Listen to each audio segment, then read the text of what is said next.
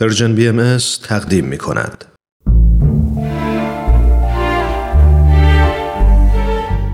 آفتاب بینش.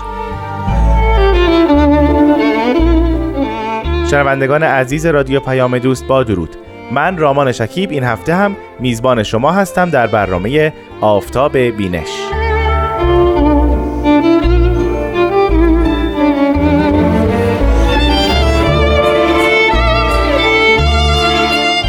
همونطور که می‌دونید ما در این برنامه تلاش می‌کنیم کتابهایی رو به شما معرفی کنیم که در زمره آثار باهایی محسوب میشن.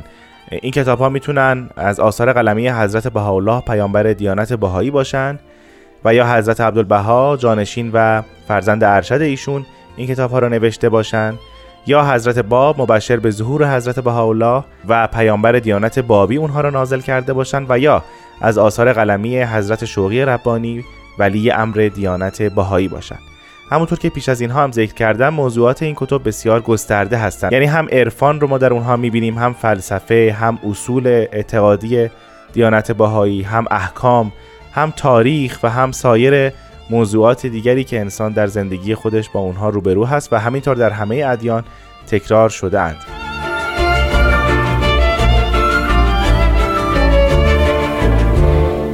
اگر یادتون باشه ما هفته گذشته راجع به یکی از آثار مهم تاریخی دیانت باهایی صحبت کردیم کتاب تاریخ نبیل.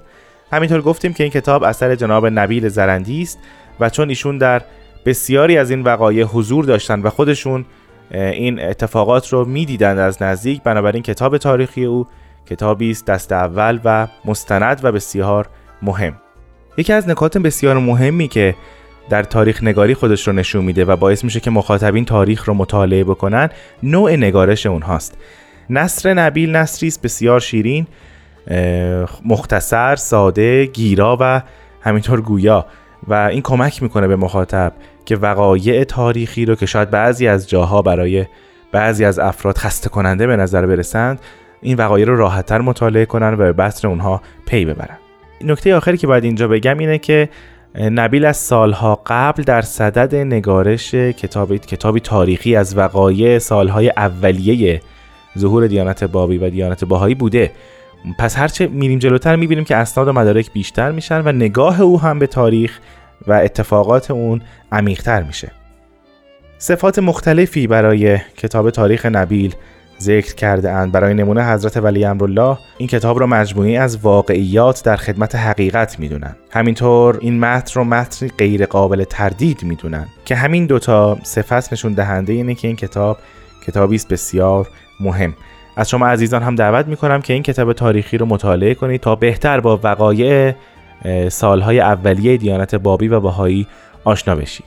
خب از دوست و همکار عزیزم خانم آزاده جاوی تقاضا کردم تا بخشی از کتاب تاریخ نبیل رو برای شما بخونن.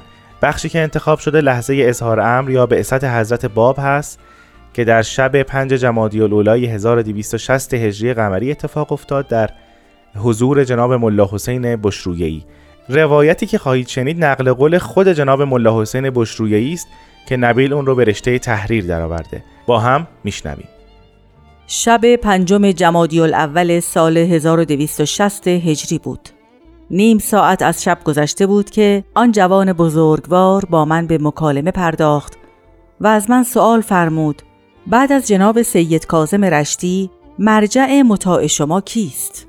عرض کردم مرحوم سید در اواخر حال سفارش می‌فرمودند که بعد از وفاتشان هر یک از شاگردان باید ترک وطن گوید و در اطراف به جستجوی موعود محبوب پردازد این است که من برای انجام امر استاد بزرگوارم به ایران مسافرت کردم و هنوز هم که هست به جستجوی موعود مشغولم سوال فرمودند آیا استاد بزرگوار شما برای حضرت موعود اوصافی مخصوص و امتیازاتی به خصوص معین فرموده اند یا نه؟ عرض کردم آری میفرمود حضرت موعود از خاندان نبوت و رسالت است. از اولاد حضرت فاطمه زهرا علیها سلام الله است. سن مبارکش وقتی که ظاهر می شود کمتر از بیست و متجاوز از سی سال نیست. دارای علم الهی است. قامتش متوسط است. از شرب دخان بر کنار و از عیوب و نواقص جسمانی منزه و مبراست. میزبان محترم لمحهی سکوت فرمود سپس با لحن بسیار متینی فرمودند نگاه کن این علامات را که گفتی در من می‌بینی؟ بعد یکایک علامات را ذکر فرمودند و با شخص خود تطبیق نمودند سراپای مرا حیرت و دهشت فرو گرفت و با کمال ادب عرض کردم حضرت موعود نفس مقدسه قدسیه است که رتبه اش از همه بالاتر است. دارای قدرت فوقالعاده و قوت فائقه عظیمه است. علامات مخصوصه بسیار دارد از جمله علم آن بزرگوار بی نهایت است. سید مرحوم درباره علم موعود اغلب میفرمود علم من نسبت به علم آن حضرت مانند قطره نسبت به دریاست. که از طرف خدا به حضرتش عنایت شده. آنچه من می‌دانم در مقابل معارف عالیه و علم محیط او مانند ذره ای از خاک است. بین این دو مقام فرق بسیار موجود است. هنوز گفتار خود را تمام نکرده بودم که بی اختیار ترس و شرمساری مرا فرو گرفت. به طوری که آثارش در من آشکار شد. از گفته پشیمان شدم و خودم را سرزنش کردم و همت گماشتم که طرز بیان را تغییر دهم و از هدت و شدت لحن القول بکاهم. قلبا با خدا عهد کردم که اگر آن بزرگوار مجددا این موضوع را مورد بحث قرار دهد با کمال خضوع عرض کنم اگر حضرت موعود شما هستید دعوت خود را تأسیس فرمایید تا مرا از قید انتظار تشرف به حضور موعود خلاصی بخشید و از سقل این بار گران رهایی دهید. ملا حسین بشرویی دو حجت رو در ذهن خودش در مواجهه با حضرت موعود قرار داده بود که حتما اونها رو بپرسه از شخصی که ادعای قائمیت داره. اول دفترچه‌ای بوده از پرسش ها و سوالات و قوامز و مشکلاتی که در ذهن خودش وجود داشت و به جواب اونها دست نیافته بود و دوم تفسیر سوره یوسف آنگونه که تا به حال تفسیر نشده. من سرگرم این افکار بودم که میزبان بزرگوار من فرمود درست دقت کنید تمام صفات در من موجود است. چه مانع دارد که من شخص موعودی باشم که سید مرحوم فرموده؟ چه اشکالی در این مسئله تصور می کنید؟ پس از استماع این بیان مبارک چاره ای جز تقدیم رساله معهوده ندیدم آن را به حضور مبارک گذاشتم و عرض کردم خواهش دارم به صفحات این رساله نظر لطفی افکنده و از ضعف و تقصیر من صرف نظر فرمایید آن بزرگوار مسئول مرا قبول فرموده کتاب را برداشته بعضی صفحات آن را ملاحظه فرمودند.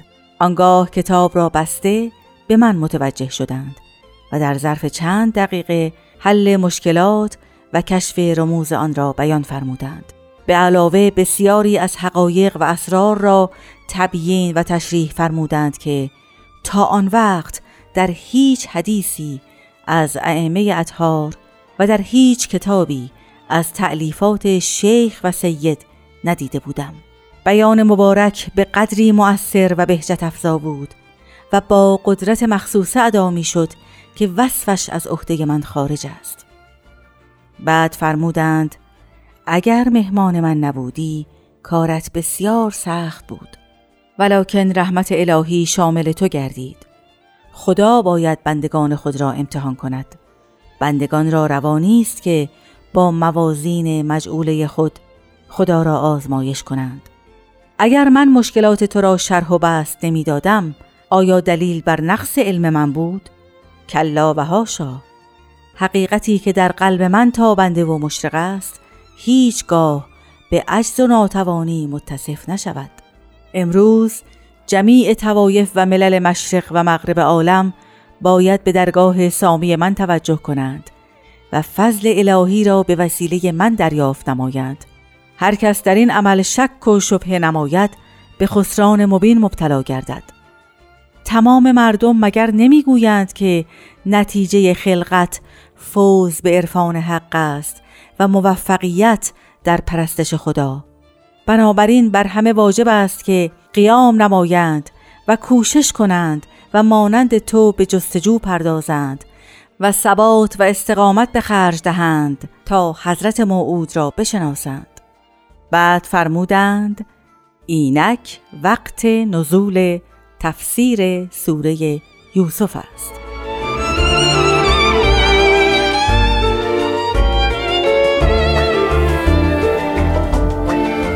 خیلی ممنونم از خانم آزاده جاوید که بخشهایی از کتاب تاریخ نبیل رو برای ما خوندن. وقت برنامه ما به پایان رسید. از شما بسیار ممنونم که این هفته هم ما رو همراهی کردید. من رامان شکیب از برنامه آفتاب بینش با همه شما تا هفته آینده خداحافظی می‌کنم. خدا نگهدار.